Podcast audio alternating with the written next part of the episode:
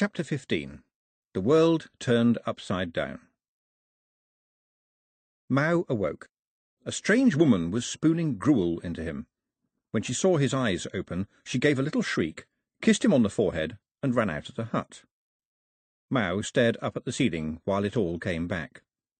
Some bits were a little blurred, but the tree and the axe and the death of Cox were as clear to him as the little gecko watching from the ceiling with upside-down eyes but it was as if he was watching someone else just a little way in front of him. It was another person, and that person was him. He wondered if, does not happen. The scream was like lightning through his head, because it came from a beak about six inches from his ear. Show us your... Here the parrot muttered to itself, then went on rather sullenly, Under things. Ah, good. How are you? said the ghost girl, stepping inside. Mau sat bolt upright. You've got blood all over you. Yes, I know. There goes the last good blouse, said Daphne. Still, he's much better now. I'm pretty proud of myself, actually. I had to saw a man's leg off below the knee, and I sealed the wound with a bucket of hot tar, exactly according to the manual. Doesn't that hurt? asked Mau, lying back on the mat again. Sitting up had made him dizzy. Not if you pick it up by the handle. She looked at his blank expression. Sorry, that was a joke. Thank goodness for Mrs. Gurgle. She can make someone sleep through anything. Anyway, I think the man is going to live now, which is more than he would have with that terrible wound in it. And this morning I had to cut off a foot. It had gone all... Well, it was awful. Those captives were treated very badly. And you've been sawing the bad bits off them. It's called surgery, thank you so very much. It's not hard, if I can find someone to hold the instruction manual open at the right page. No, no, I, I don't think it's wrong, said Mau quickly. It's just that it's you doing it. I thought you hated the sight of blood. That's why I try to stop it. I can do something about it. Come on, let's get you up. She put her arms round him. Who's that woman who was feeding me? I've seen her before. Her real name is Fiha El, she says, said Daphne, and Mau clutched at the wall for support. We used to call her the Unknown Woman, and now we call her the Papervine Woman. Her? But she looked completely different. Her husband was in one of those canoes. She went right up to it and dragged him out by herself. I'm blessed if I know how she knew which one he was in. I sent her to look after you because, well, it was his leg I had to saw off. Newton was greatest, screamed the parrot, bouncing up and down. And I thought the parrot was dead, said Mau. Yes, everyone thought the parrot was dead, said Daphne, except the parrot. He turned up yesterday. He is minus one toe and a lot of feathers, but I think he'll be fine when his wing heals. He runs after the grandfather birds now. They really hate that. I've, uh, started doing something about his language. Yes, I thought you had, said Mau. What's Newtan? Newton, Daphne corrected absent-mindedly. Remember I told you about the Royal Society? He was one of the first members. He was the greatest scientist there has ever been, I think. But when he was an old man, he said he felt he had been like a little boy playing with pebbles on the beach while a great ocean of truth lay undiscovered before him. Mau's eyes widened, and she was shocked to realize it had been a long time since she'd seen him look so young. He stood on this beach. Well, er, uh, not this beach, obviously, said Daphne. Possibly not even any beach. It's what trousermen call a metaphor, a kind of lie to help you understand what's true. Oh, I know about those, said Mau. Yes, I think you do, Daphne smiled. Now come out into the fresh air. She took Mau's hand. There were a few nasty grazes that he didn't remember getting. His whole body felt stiff, and there was a ragged wound where the flesh of his ear had been, but it could have been a lot worse. He remembered the bullet in the water slowing down and dropping into his hand. Water could be hard. You only had to belly flop from a height to know that. But even so... Come on, said Daphne, dragging him into the light. The women's place was full, there were people in the fields. The beach was busy. There were even children playing in the lagoon. We've got so much to do, said Mau, shaking his head. They are already doing it, said Daphne. They watched, in silence. Soon people would spot them and they would be back in the world again, but right now they were part of the scenery.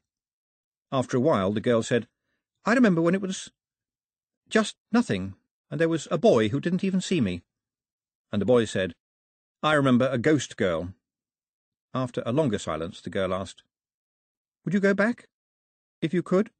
You mean without the wave? Yes, without the wave. Then I'd have gone home, and everyone would have been alive, and I would be a man. Would you rather be that man? Would you change places with him? asked the ghost girl. And not be me? Not know about the globe? Not have met you? Yes. Mau opened his mouth to reply and found it choked with words. He had to wait until he could see a path through them. How can I answer you? There is no language. There was a boy called Mau. I see him in my memory, so proud of himself because he was going to be a man. He cried for his family and turned the tears into rage. And if he could, he would say, did not happen, and the wave would roll backward and never have been. But there is another boy, and he is called Mau too, and his head is on fire with new things. What does he say? He was born in the wave, and he knows that the world is round, and he met a ghost girl who is sorry she shot at him. He called himself the little blue hermit crab, scuttling across the sand in search of a new shell. But now he looks at the sky and knows that no shell will ever be big enough, ever. Will you ask him not to be? Any answer will be the wrong one. All I can be is who I am. But sometimes I hear the boy inside crying for his family. Does he cry now? asked Daphne, looking down at the ground. Every day, but very softly. You won't hear him. Listen, I must tell you this. Locaha spoke to me. He spread his great wings over me on the beach and drove the raiders away. Didn't you see that? No. The raiders ran as soon as Cox went down, said Daphne. You mean you met Death, again? He told me that there were more worlds than there are numbers. There is no such thing as does not happen. But there is always happened somewhere else. He tried to explain while she tried to understand. When he'd run out of words, she said, You mean that there is a world where the wave didn't happen, out there somewhere? I think so. I think I've almost seen it. Sometimes at night, when I'm watching the shore, I almost see it. I nearly hear it. And there is a Mau there, a man who is me, and I pity him, because there is no ghost girl in his world. She put her arms around his neck and gently pulled him toward her. I wouldn't change anything, she said. Here I'm not some sort of doll. I have a purpose. People listen to me. I've done amazing things. How could I go back to my life before? Is that what you'll tell your father? His voice was suddenly sad. Something like that, I think, yes. Mau gently turned her around, so that she was looking at the sea. There's a ship coming, he said. The schooner had anchored outside the reef by the time they had got down to the lagoon. Daphne waded out as far as she could, regardless of her dress floating up around her, while a boat was lowered. On the shore, Mau watched as the man in the prow of the boat jumped off as soon as it was near her, and, laughing and crying together, they helped each other up the slope of the sand. The crowd moved back to give them room as they embraced, but Mau was watching the two men climbing out of the boat. They had red jackets on, and held complicated sticks, and looked at Mau as if he was, at best, a nuisance. Let me look at you, said His Excellency, standing back. Why, you look... What happened to you? There's blood on your shoulder. We have a doctor on board, and I'll get him to... Daphne glanced down. It's just a splash, she said, waving a hand. Besides, it's not mine. I had to saw a man's leg off, and I haven't had time to wash. Behind them, a third soldier got out of the boat carrying a thick tube, which he began to unroll. He looked nervously at Mau. What is happening here? snapped Mau. Why do they have guns? What is this man doing? He stepped forward, and two bayonets barred his way. Daphne turned her head and pulled away from her father. What's this? she demanded. You can't stop him from walking around in his own country. What's in that tube? It's a flag, isn't it? You brought a flag and guns. We didn't know what we were going to find, dear, said her father, taken aback. After all, there are cannon up there. Well, all right, yes, muttered Daphne, stumbling over her own anger. They're just for show. The rage flamed up again. But those guns aren't. Put them down. His Excellency nodded at the men who put their muskets very carefully, but also very quickly, down on the sand. Milo had just walked onto the beach to see what the fuss was about, and he tended to loom. And the flag, said Daphne. Just hold on to it, Evans, if you would be so kind, said His Excellency.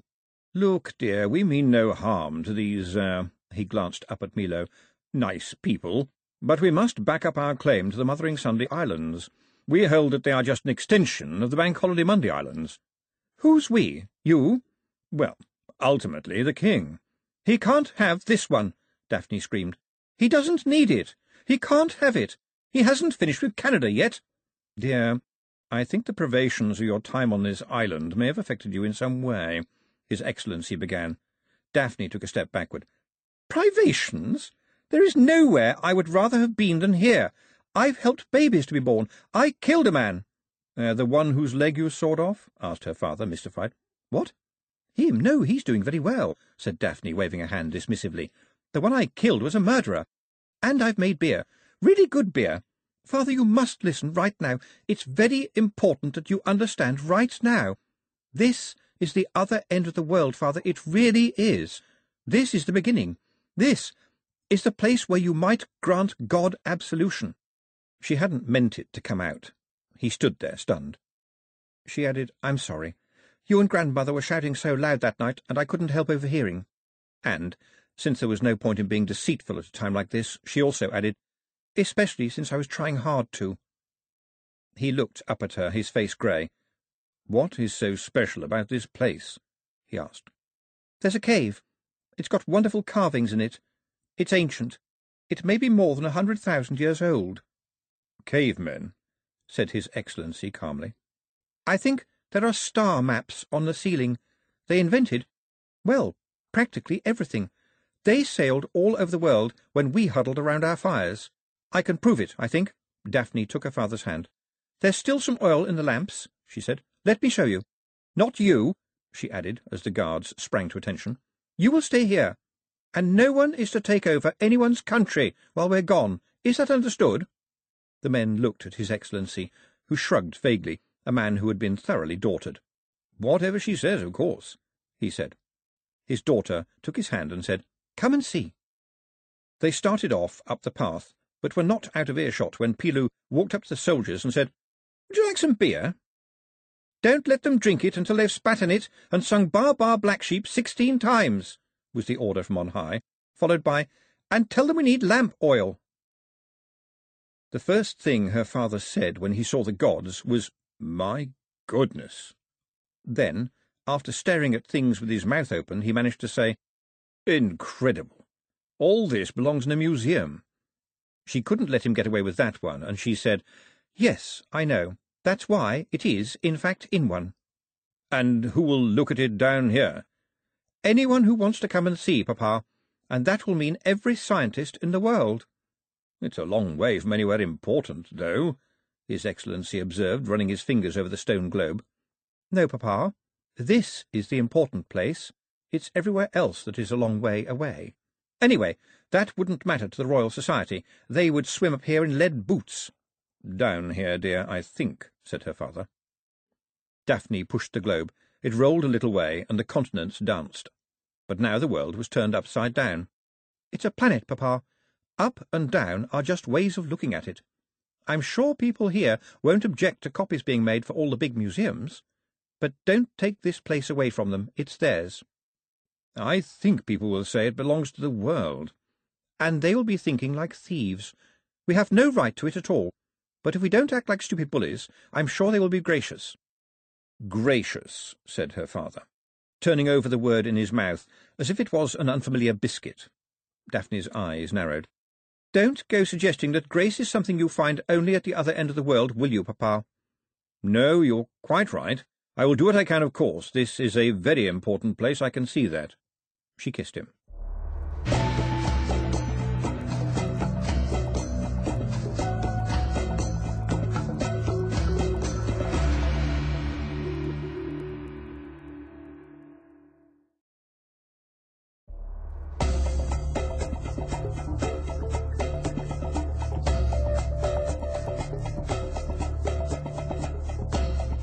When he spoke again, he sounded nervous and unsure of how to put things. So, you've been all right here? Eating well? Finding things to do? Uh, apart from sawing legs off? It was only one leg, honestly. Oh, and a foot. I helped deliver two babies. Well, to be honest, I really only watched and sang a song the first time. and I've been learning about medicines from Mrs. Gurgle in exchange for chewing her pork for her. You chew her pork for her? Her father repeated, as if hypnotized. Well, she hasn't got any teeth, you see. Ah, yes, of course. His Excellency shifted uneasily. And did you have any other adventures? Let me think. I was saved from drowning by Mau, who is the chief now, and oh yes, I met a cannibal chief who looked just like the Prime Minister. Really? said her father. Although, come to think of it, that's not hard to imagine. And, and, and was anyone...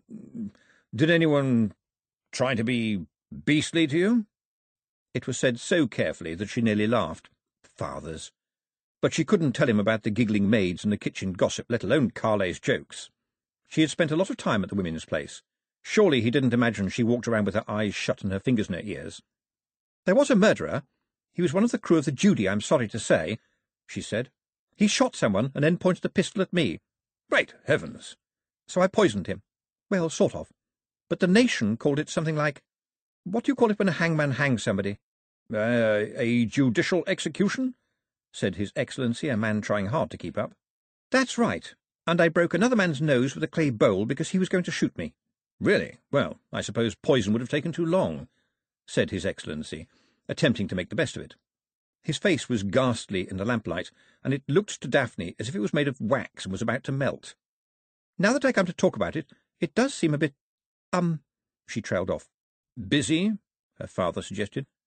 And then she told him everything else, about the way the moon shone over the lagoon, and how bright the stars were, and the mutiny, and poor Captain Roberts, and the parrot, and the red crabs, and the pantaloon birds, and the tree-climbing octopi, and first mate Cox, while the gods looked down. She towed him past the hundreds of white slabs around the walls, talking all the time. Look, that's a giraffe. They knew about Africa. There's an elephant farther on, but it may be Indian. This is clearly a lion. One of the stones that ended up on the beach has got a carving of a horse on it, and who would bring one here? but the carvings on these other panels don't seem to show anything I can recognise, so I'm wondering if this section is some kind of alphabet. A is for apple and so on, but a lot of the panels have these lines and dots around the edges, so I could be completely wrong. And see how often there is a hand somewhere in the carving. I'm positive it's there as a guide to size. And over here, and so on, until at last she finished with, and I'm sure they had a telescope. Oh, surely not. Is there a carving of one? Well, no, but a lot of slabs are missing. Then she told him about the sons of Jupiter and the snake around Saturn. He didn't seem too impressed, but he patted her on the hand. Or the skies were clearer once, he said, or there was a man with extremely good eyesight. But I've come up with a good scientific explanation. Her father shook his head.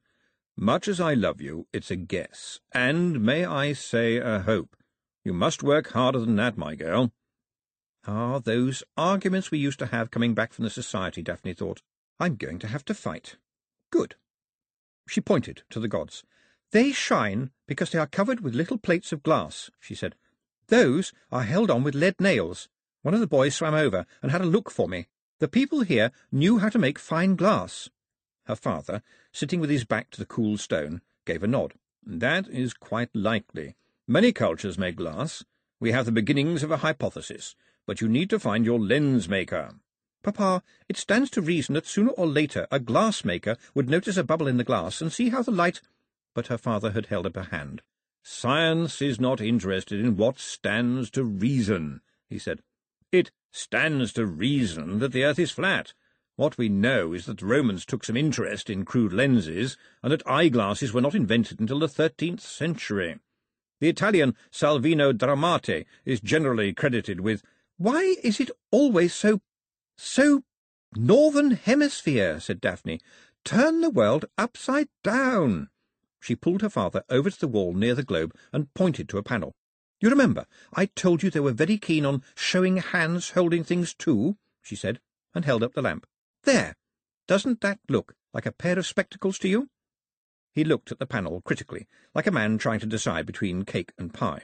Mm, it could be, he said. But it could be a mask or scales, or have some mysterious religious significance. It doesn't help you much, I'm sorry to say. Daphne sighed. Look, If I found some evidence that they knew about lenses, would you accept they may have known how to build a telescope? Yes, that would be reasonable. I won't accept that they did, mind you, only that they may have done so. Come and see. This time she led him to the other side of the gods, to a niche in the wall where the white panel had fallen out.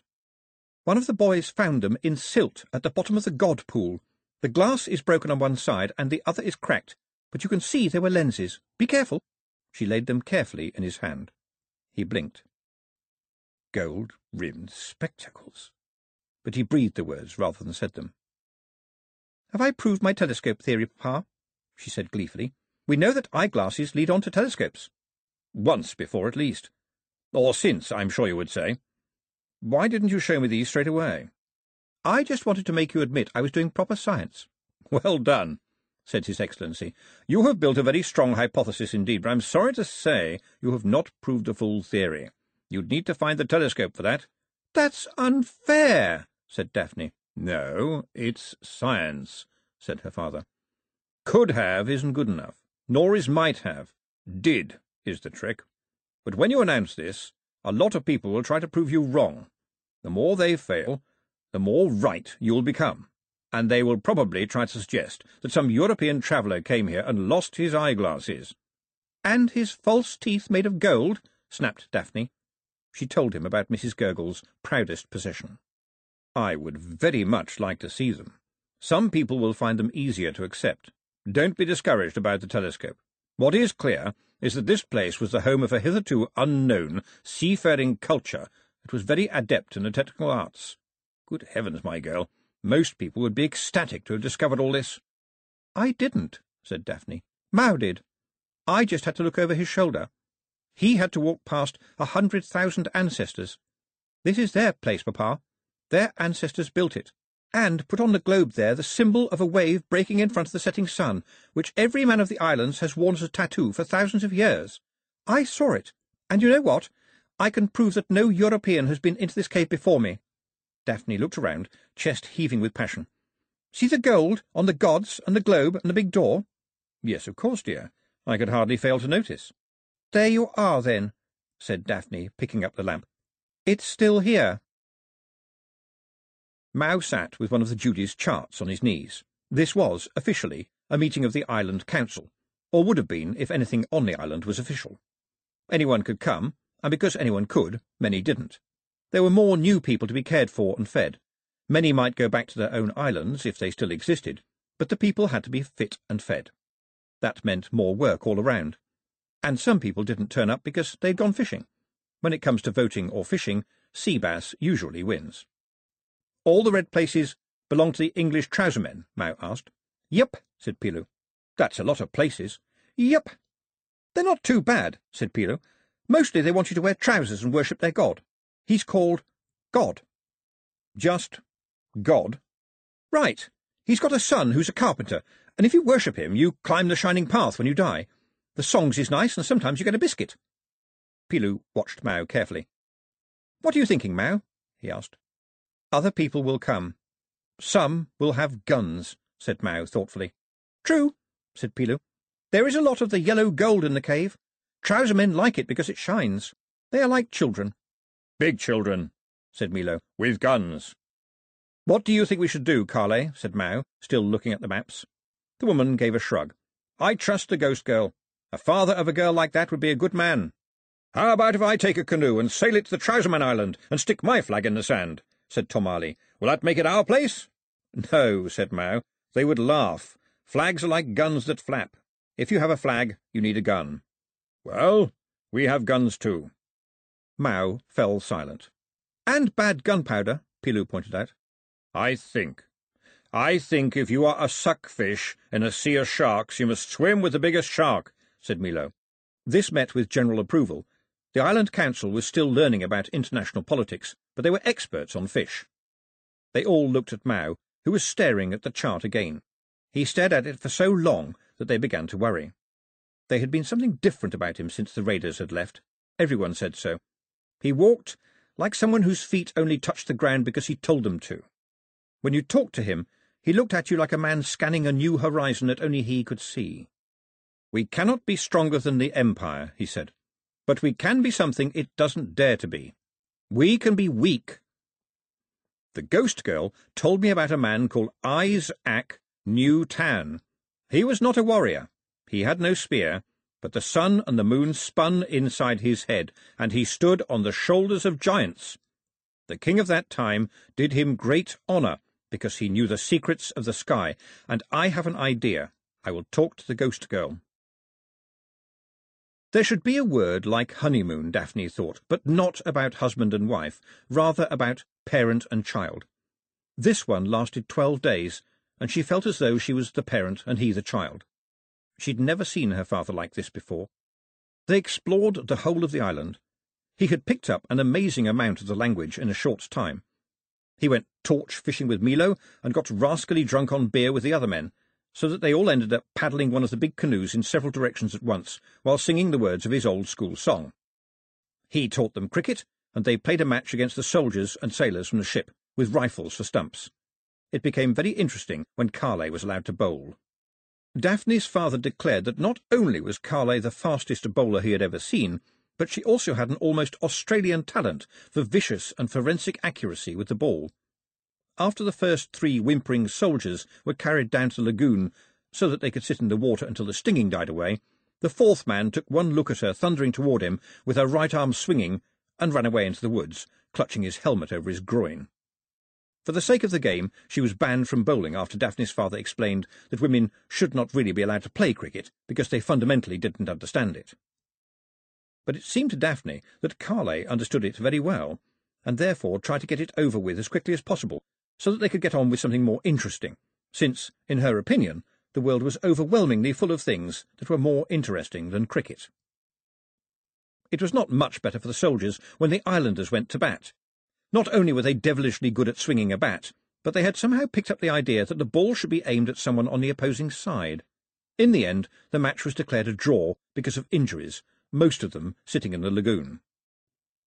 And the ship came, and play stopped in any case. Mau saw it first. He was always the first to see anything that came from the sea.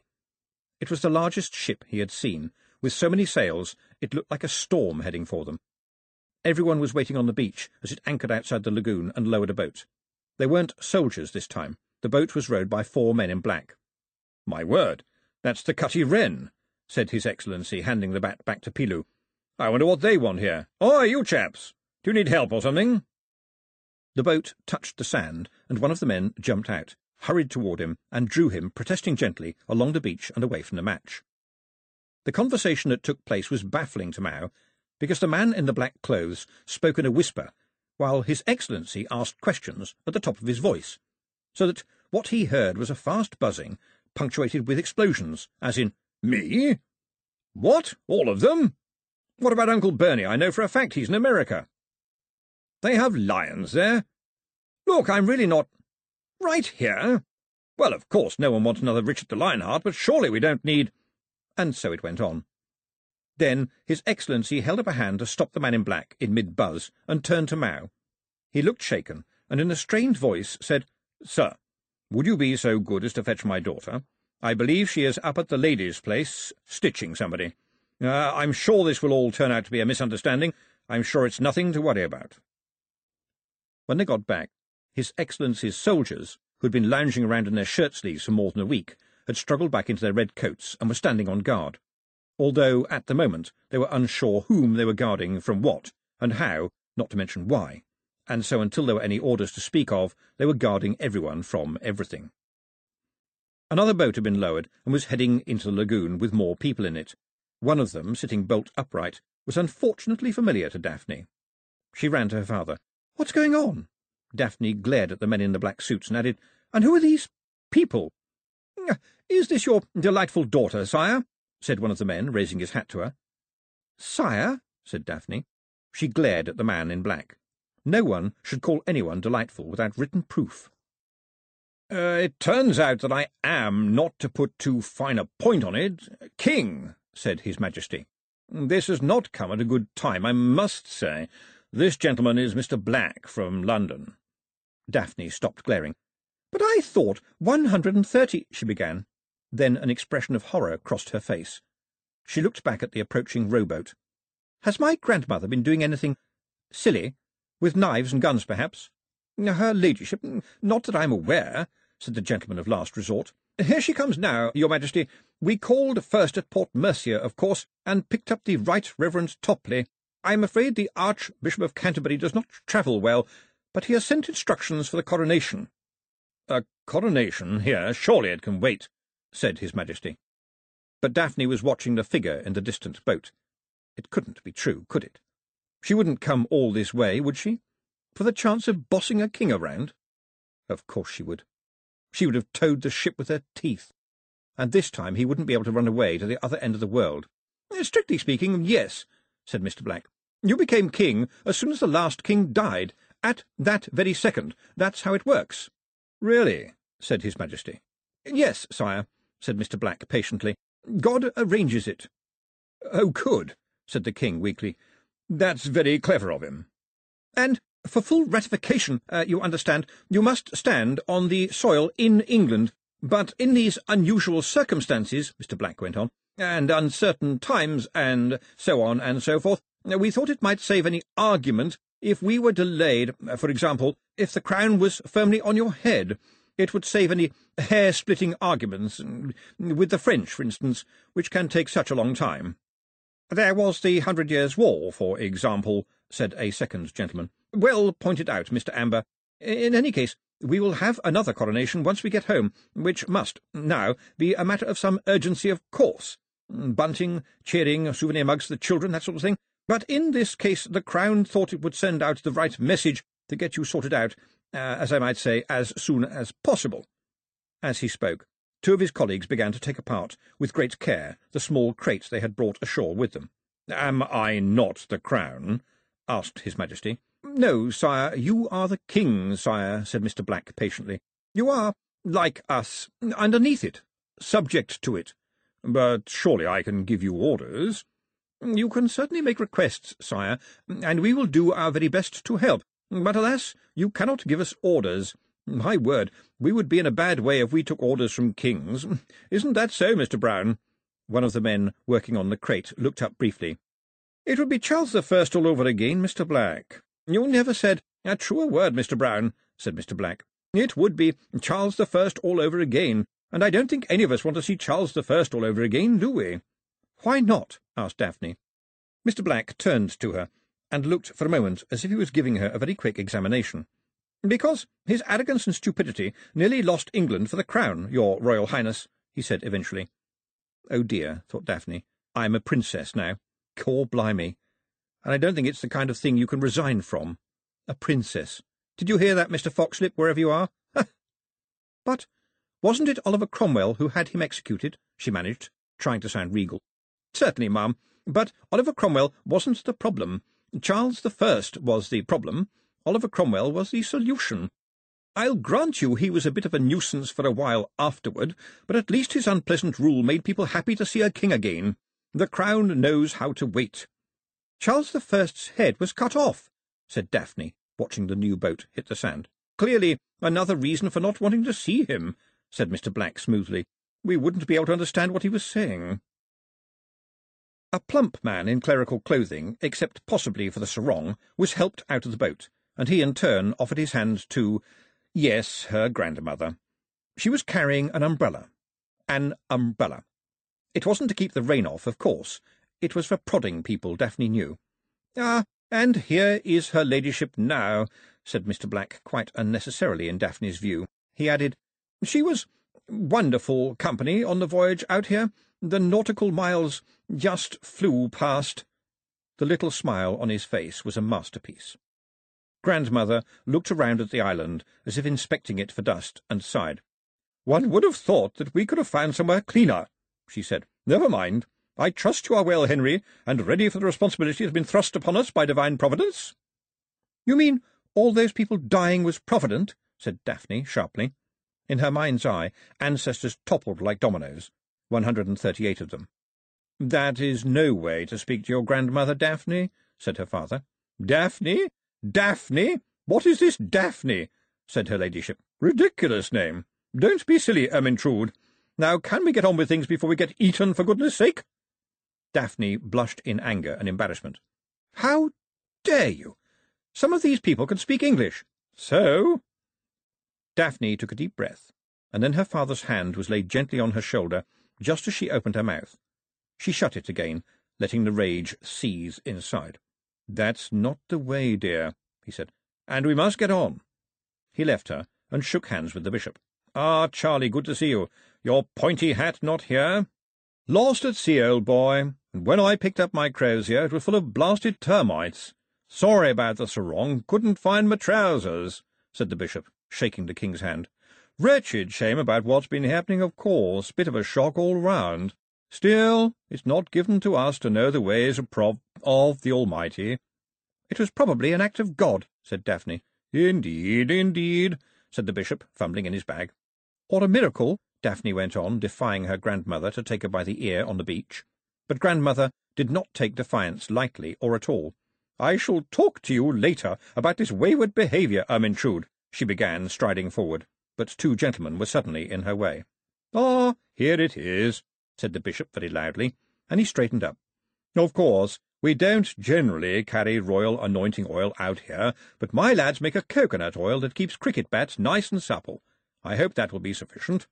This was to Mr. Black, who worried him even more than her ladyship. That will be fine, your grace, said Mr. Black. Miss um, Daphne, would you be so kind as to ask the islanders if we may use one of these ceremonial stones as a throne? Daphne looked at the scattered godstones. They'd gotten rather unnoticed in the past week. Mau, can they? she began.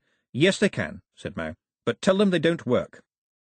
It was, according to the history books, the fastest coronation since Boobric the Saxon crowned himself with a very pointy crown on a hill during a thunderstorm, and reigned for one and a half seconds. Today a man sat down. He was handed a golden orb and a golden sceptre, which the watching islanders approved of because, when you got right down to it, a sceptre was just a shiny club. Mau was happy with his fish spear, but in their hearts the islanders knew that a chief should have a really big club. Later on, some of them had had a go with it, however, and considered it a bit cumbersome for a real fight. They found it far more interesting than the crown, which sparkled in the sunlight but didn't do anything useful. But because of it, and after a certain amount of talking, a man stood up who'd ruled so many places on the planet that map-makers often ran out of red ink. At this point, the men in black produced some small versions of the Trouserman flag, raised them enthusiastically, and shouted, Hurrah! I'd like the crown back now, please, your majesty, said Mr. Black quickly. I will give you a receipt, of course. Oh, it will all be so much better when we are crowned properly in London, said grandmother. Really, this is just for— Will you be silent, woman?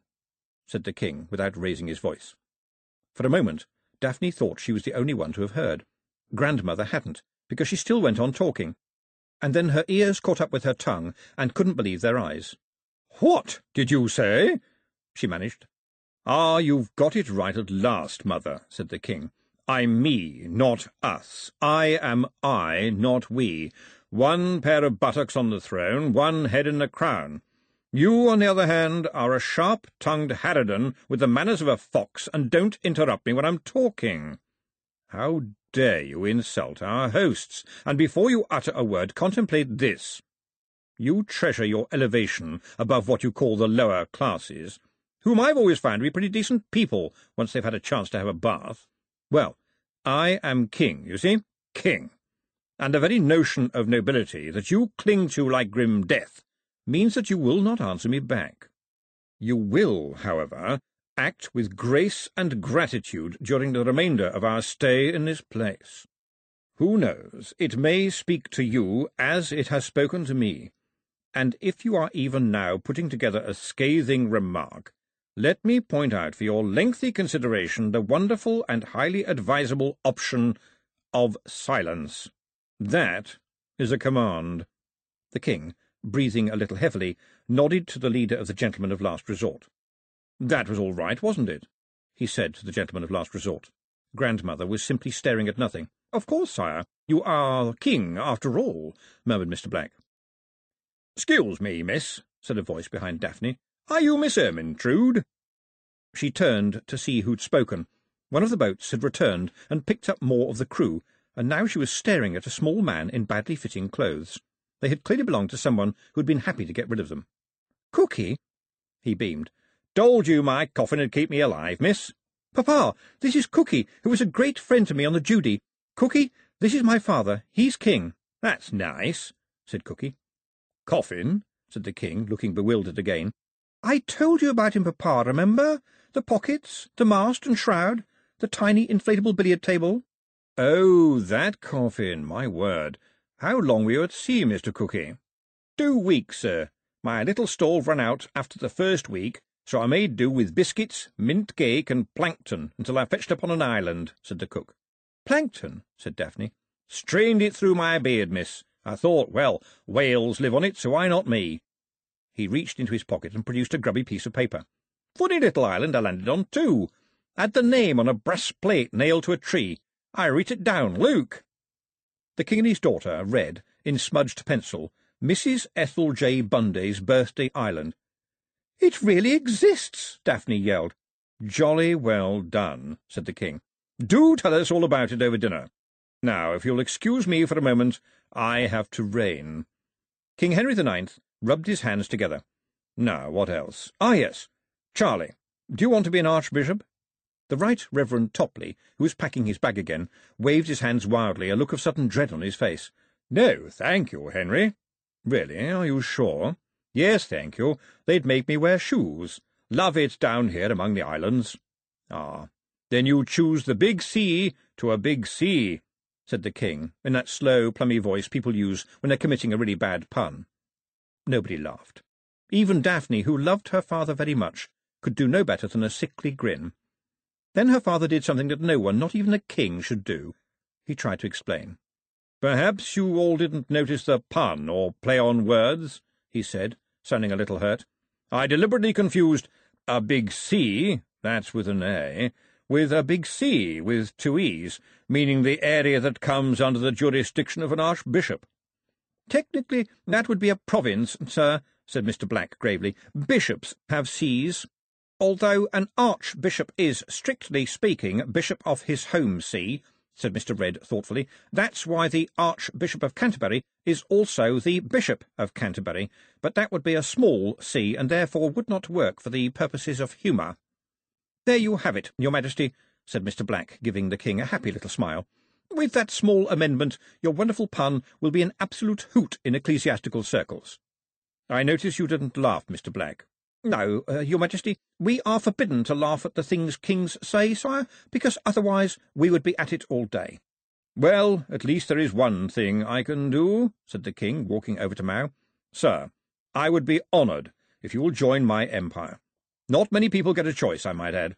Thank you, king, said Mau, but we— He stopped and turned to Pilu for assistance. We don't want to join, your sire. It's too big, and we'll be swallowed up. Then you'll be prey to the first man who arrives with a boat and half a dozen armed men, said the king. Apart from me, I mean, he added quickly. Yes, your king, said Mau. He saw the ghost girl watching him and thought, Well, this is the moment. That is why we want to join the Royal Society. What? The king turned to his daughter, who was grinning. Did you put them up to this, my girl? Papa, this is where science began, Daphne said quickly, and I just gave them the words. They did the thinking for themselves. Their ancestors were scientists. You've seen the cave. This will work. Pilu looked nervously from the king to his daughter and went on. When the Royal Society was formed, the king gave them a club as full of bigness as his was. Bigness? said the king. That was Charles the Second, sire, Mr. Black whispered. In fact, he did indeed say that the society deserved a mace alike in bigness to our own, and I suppose we can only be grateful that he didn't say bigidity. Which means he thought they were as powerful as kings, and so we humbly, no, proudly asked that we be admitted, said Pilu, glancing at the ghost girl. We will welcome all men of science as, er, uh, brothers. Say yes, Papa, say yes, said Daphne. Science is international. I can't speak for the society, the king began, but Daphne was ready for this. There was no point in being a princess if you couldn't interrupt a king. Of course you can, Papa. It says Royal Society outside their building, doesn't it? Your society, Your Majesty, Mr. Black purred. And based, of course, in London. And we will give them the golden door, said Mau. What? said Daphne, she hadn't expected this bit. It's not going to be shut again, said Mau emphatically. It will be a gift to our brothers who sailed so far that they came back. That's tons of gold, said the king. About eight tons at least, I'd say. Very well done, sire, said Mr. Black. To the victor the spoils. Except there hasn't been a war, said the king. It's too much. We can't take it. They have been kind. I was merely suggesting that the people like it when kings bring valuable things home, sire, said the gentleman of last resort. Like whole countries, said Daphne, giving him a sharp look. But this is meant as a gift, Mr. Black. It is not the spoils of conquest, said the king. Well, that is indeed a happy, if unusual, outcome, said Mr. Black smoothly. And you will give a gift to us, too, said Mau. When much is taken, something is returned. Pilu? A big telescope, said Pilu, and a boat in sizeness to the sweet Judy, and ten barrels of salt pickled beef, and tools of every sizeness, timber, metals of all kindness, books with pictures and writing inside that is about the pictures.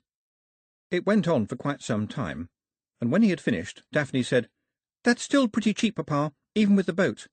And remember, the first thing they asked for was telescope. How can you argue with that?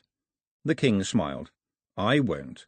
Nor will I wonder out loud if anyone helped them with the list.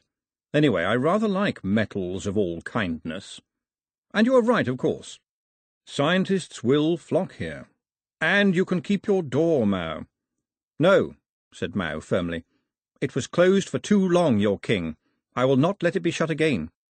But there is one more request, which is very simple. Every man of science who comes here to see what we once knew must tell us all he knows.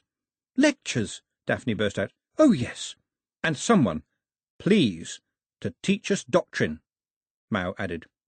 The bishop, who had been feeling a bit left out by now, brightened up at this point and stepped forward smartly. If I can help in any way, he began, his voice full of hope. Doctrine, to make us better, said Mau, giving Daphne an imploring look.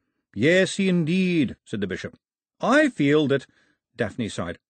I'm sorry, Your Grace, but he means doctoring, she said. Ah, yes, said the bishop sadly.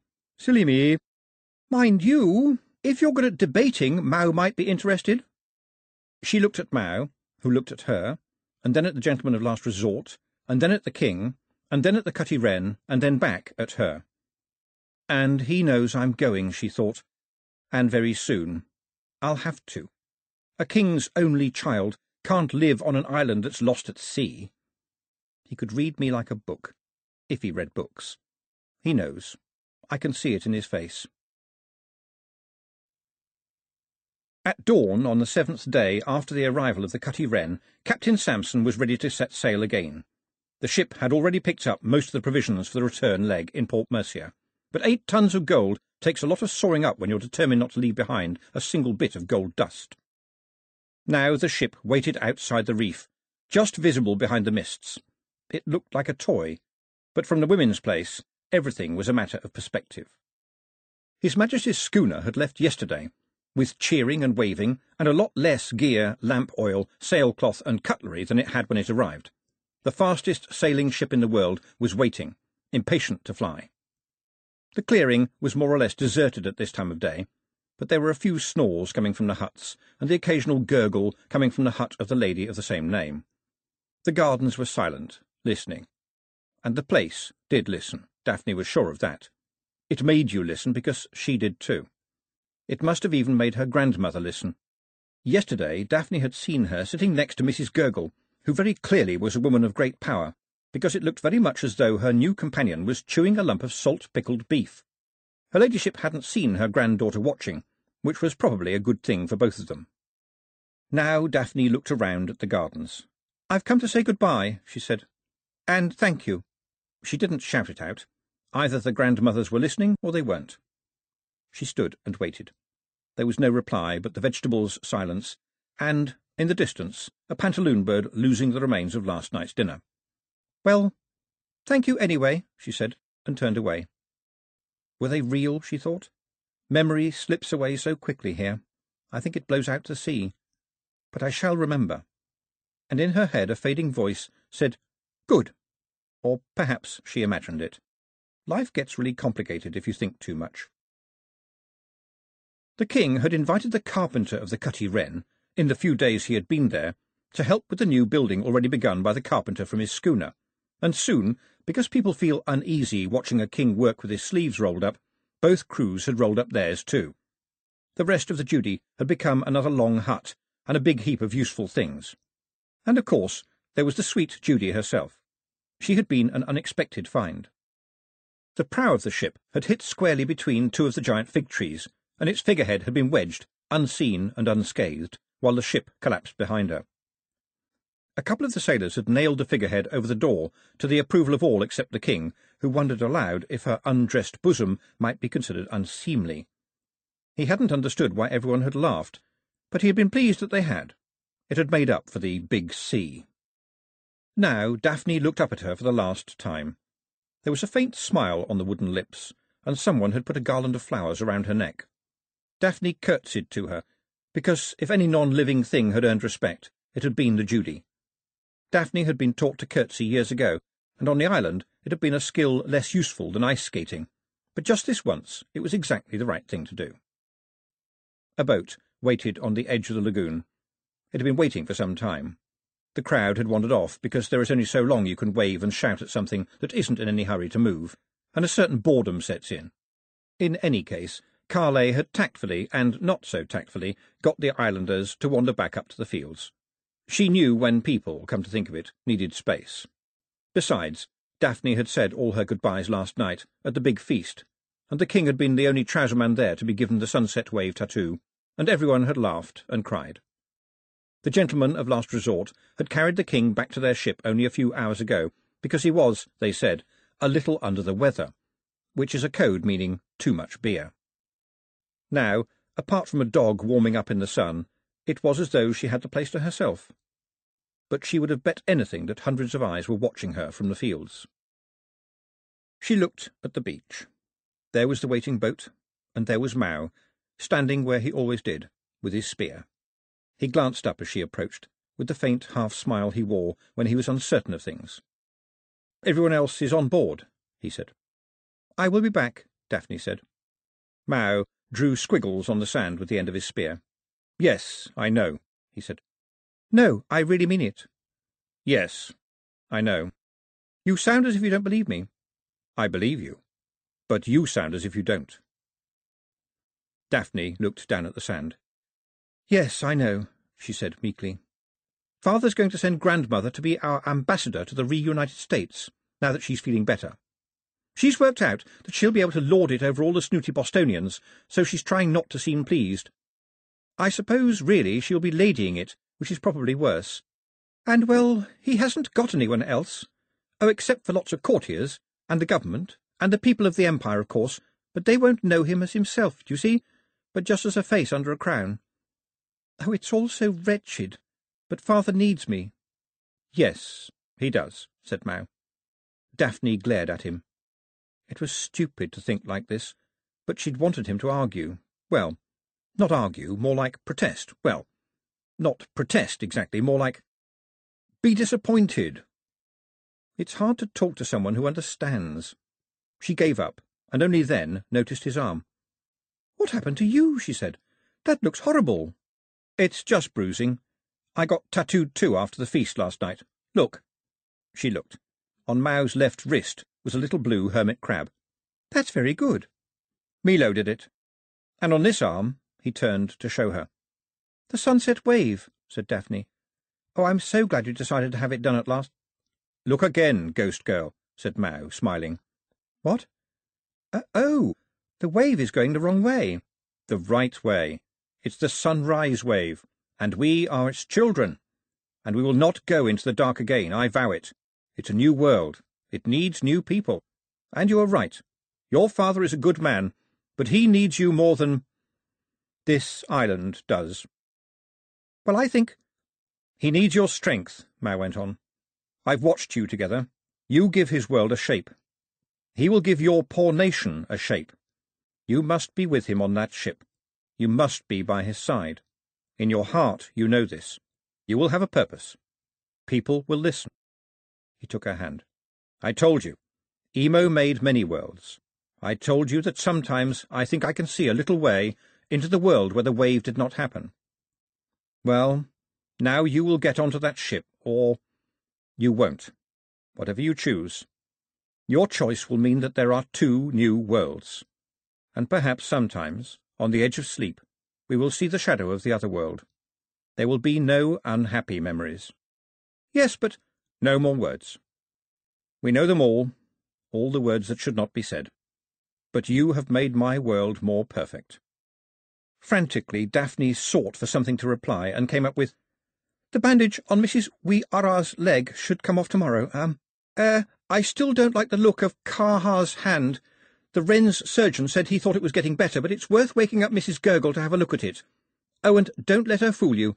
She can't chew meat with those gold teeth, so someone else needs to do it. And I'm getting this wrong, aren't I? Mau laughed. How can that be wrong? He kissed her on the cheek, a little clumsily, and went on, And now we both walk away, without regrets, and when we meet again, it will be as old friends. Daphne nodded and blew her nose on her last good handkerchief. And the ship sailed away. And Mau went fishing. He owed a fish to Nawi. Today. In a corner of the office, a seismograph ticked away quietly to itself. The old man stopped talking to watch a flying boat land on the lagoon. Ah, that will be young Jason, who's come to work on the submillimeter array, he sighed. I'm sure they're doing wonderful things over there, but between ourselves, I've never been happy with a telescope you can't look into. Sorry, where was I? he said. The boy and the girl stared at him. You said the ship sailed away, said the boy. Oh, yes, said the old man, that was it. The ship sailed away. It's what they do. And, said the boy, that was all of it. The ship sailed away. And they didn't get married or anything, said the girl, looking truly shocked. Oh, no, said the old man. Well, they didn't get married.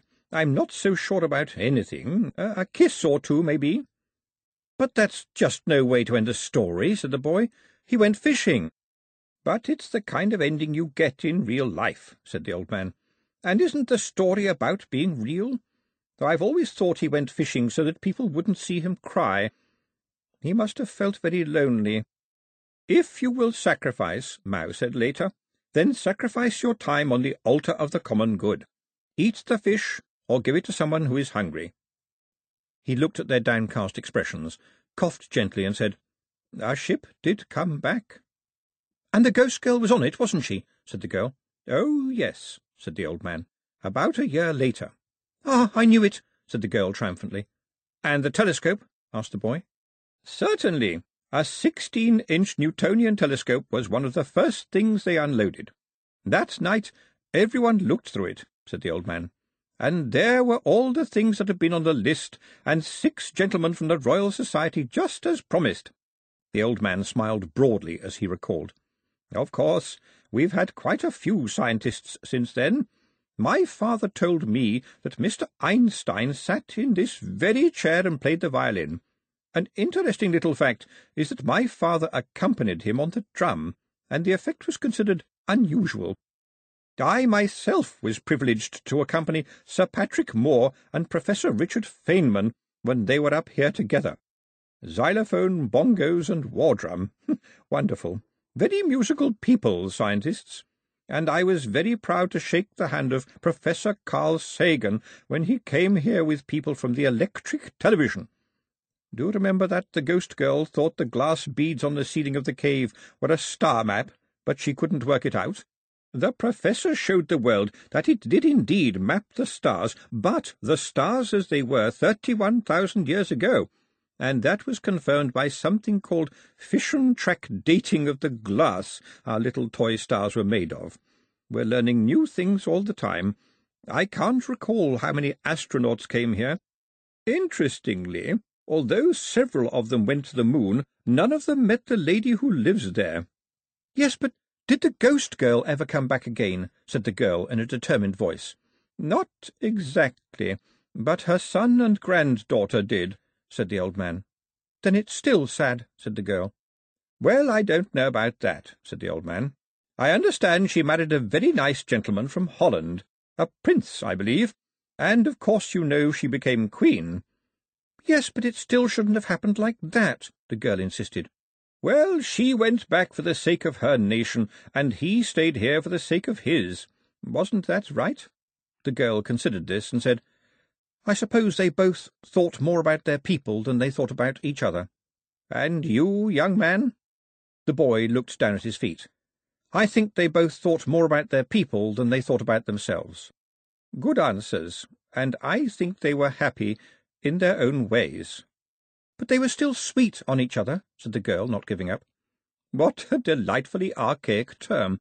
Well, yes, when she died, which was not long after Mau died, the trouser men were not very happy, because they wanted to bury her in a stone box in one of their god houses. But she had the gentleman of last resort on her side.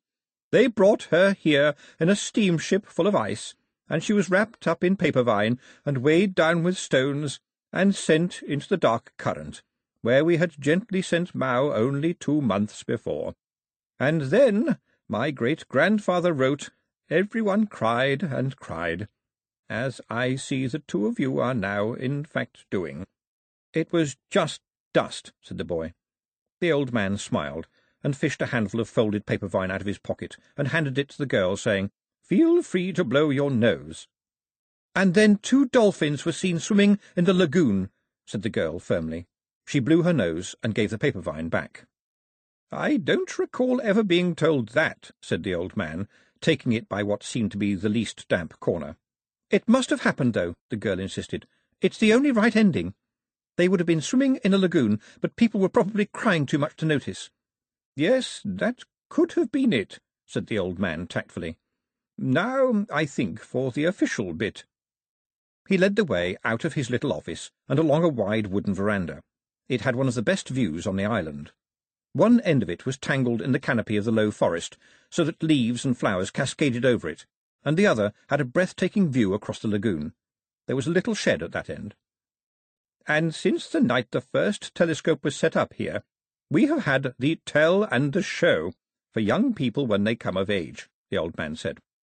Ah, by now, of course, you kids have hung out around every dome and telescope array on the mountain, right? They spring up like mushrooms, don't they? But perhaps you think you have seen it all. People hardly look these days. Have you noticed that? It's all photography and the electric internet. Call me old-fashioned, but that's not stargazing, it's just computers. He stopped by the little shed. So I'm going to show you something that you have never seen before.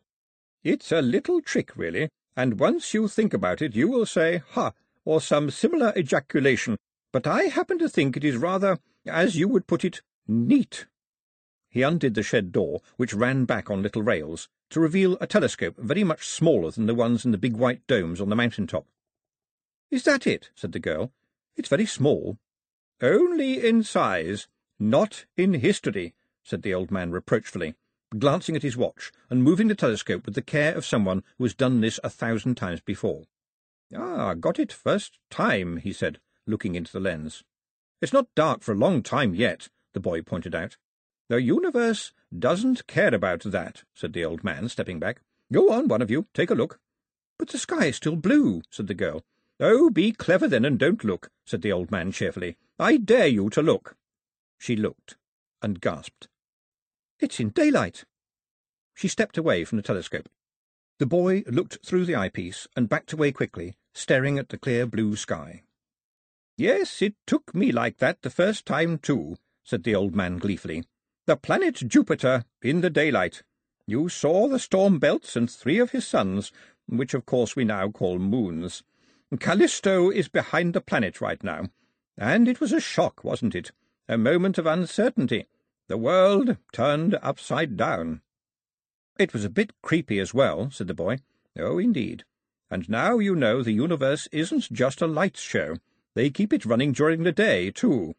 The man clenched his wrinkled hands and said, Live for those moments. They keep you alive. There is no better medicine than finding out that you are wrong. What did your mother put in your hand when you were born, young man? A, a wooden telescope, sir, so that I will want to see father, said the boy. He was a little shaken. Tears were running down the old man's cheeks, even though he was smiling. Good, good. And you, young lady?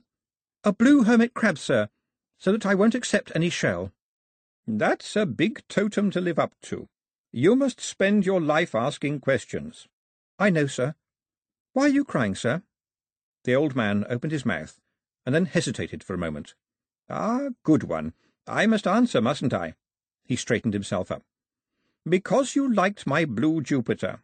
Because we keep going. Because we've come so far and have such a long way still to go. Because there are stars and blue hermit crabs. Because you are here, and strong and clever.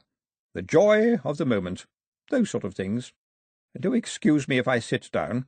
He walked over to an ancient cane chair and jerked up quickly as he went to sit in it. Now then, Helene, he admonished, you know you shouldn't be on there. I could get into trouble for sitting on a protected species, my girl. He put a large tree-climbing octopus on the decking and patted his pockets. I think I may have a dried shrimp here for a good girl. Ah, yes. He held up the shrimp and said, Count to five. A wrinkled grey arm picked up a smooth pebble by the chair and thumped on the planks five times. A pair of very large, soulful eyes looked up at him. Good girl. She can count up to fifteen, you know, said the old man proudly, sitting down quickly in the vacated chair. Helene's been a bit naughty lately. She had that nice Professor Dawkins by the leg last month. We had to lure her away with a bucket of crabs. He was very gracious about it, I'm pleased to say. Charles Darwin spent hours in the low forest when he came here, as you might expect, and was the first to notice that the octopi used primitive tools. They fascinated him. He leaned back in the chair, while Helene curled up hopefully under it. Where there is one dried shrimp, there may be more, possibly as many as fifteen. Do you believe in Imo, sir? asked the boy. Ah, the usual question. We come to it at last. You know, Mau said that Imo made us clever enough to work out that he does not exist. Yes, sir, everyone says that, but that doesn't help a lot. The old man stared out at the sea. There was never much twilight at this latitude, and the early stars were already showing. He cleared his throat. You know, Pilu, I mean the first one, was my great-great-great-great-grandfather, son to son. He was the first to learn to read and write, but I expect you know that. It was clever of the Society to send a teacher on that first boat. Mau had no children, although that might depend on how you define a parent and a child. One of the things he said was, I cursed Imo because he gave the birds and animals a way to sense great waves, and didn't give it to smart beings like us. But I realize that he did. He made us smart. It was up to us to be good at it. I think about that every time the seismograph beeps. But I'm not really answering you, am I? The chair creaked. Everything I know makes me believe Imo is in the order that is inherent, amazingly, in all things, and in the way the universe opens to our questioning. When I see the shining path over the lagoon on an evening like this, at the end of a good day, I believe. In Imo? asked the girl. This got a smile. Perhaps. I just believe. You know, in things generally. That works too. Religion is not an exact science. Sometimes, of course, neither is science. The old man rubbed his hands together. Which of you is the older? Me, said the girl. Ha, yes, six minutes, said the boy. Then tonight I know you guard the nation for the first time. You have a spear? Good.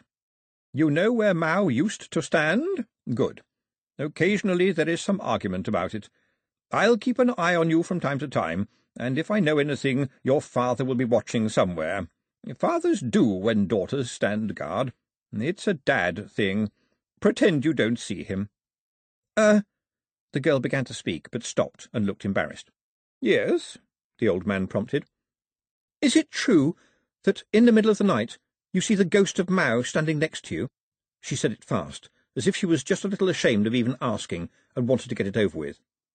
The old man smiled and patted her on the shoulder. Tell me in the morning, he said. He watched them go, and waited until he saw her take up position on the beach, with that hugely strained expression of constipated self-importance, that he'd noticed, young people wore on these occasions. On top of the mountain there was a rumbling of domes as the observatories woke up for the night. The greatest scientists in the world have taught here for generations, he thought, as he made himself a cup of tea, and still our children ask us, are there ghosts? What a piece of work is man. He stepped outside, stirring the tea. The shining path glittered across the sky. Out on the lagoon, in the last ray of sunlight, a dolphin leaped into the air for the joy of the moment, the water drops making another shining path. The old man smiled and believed.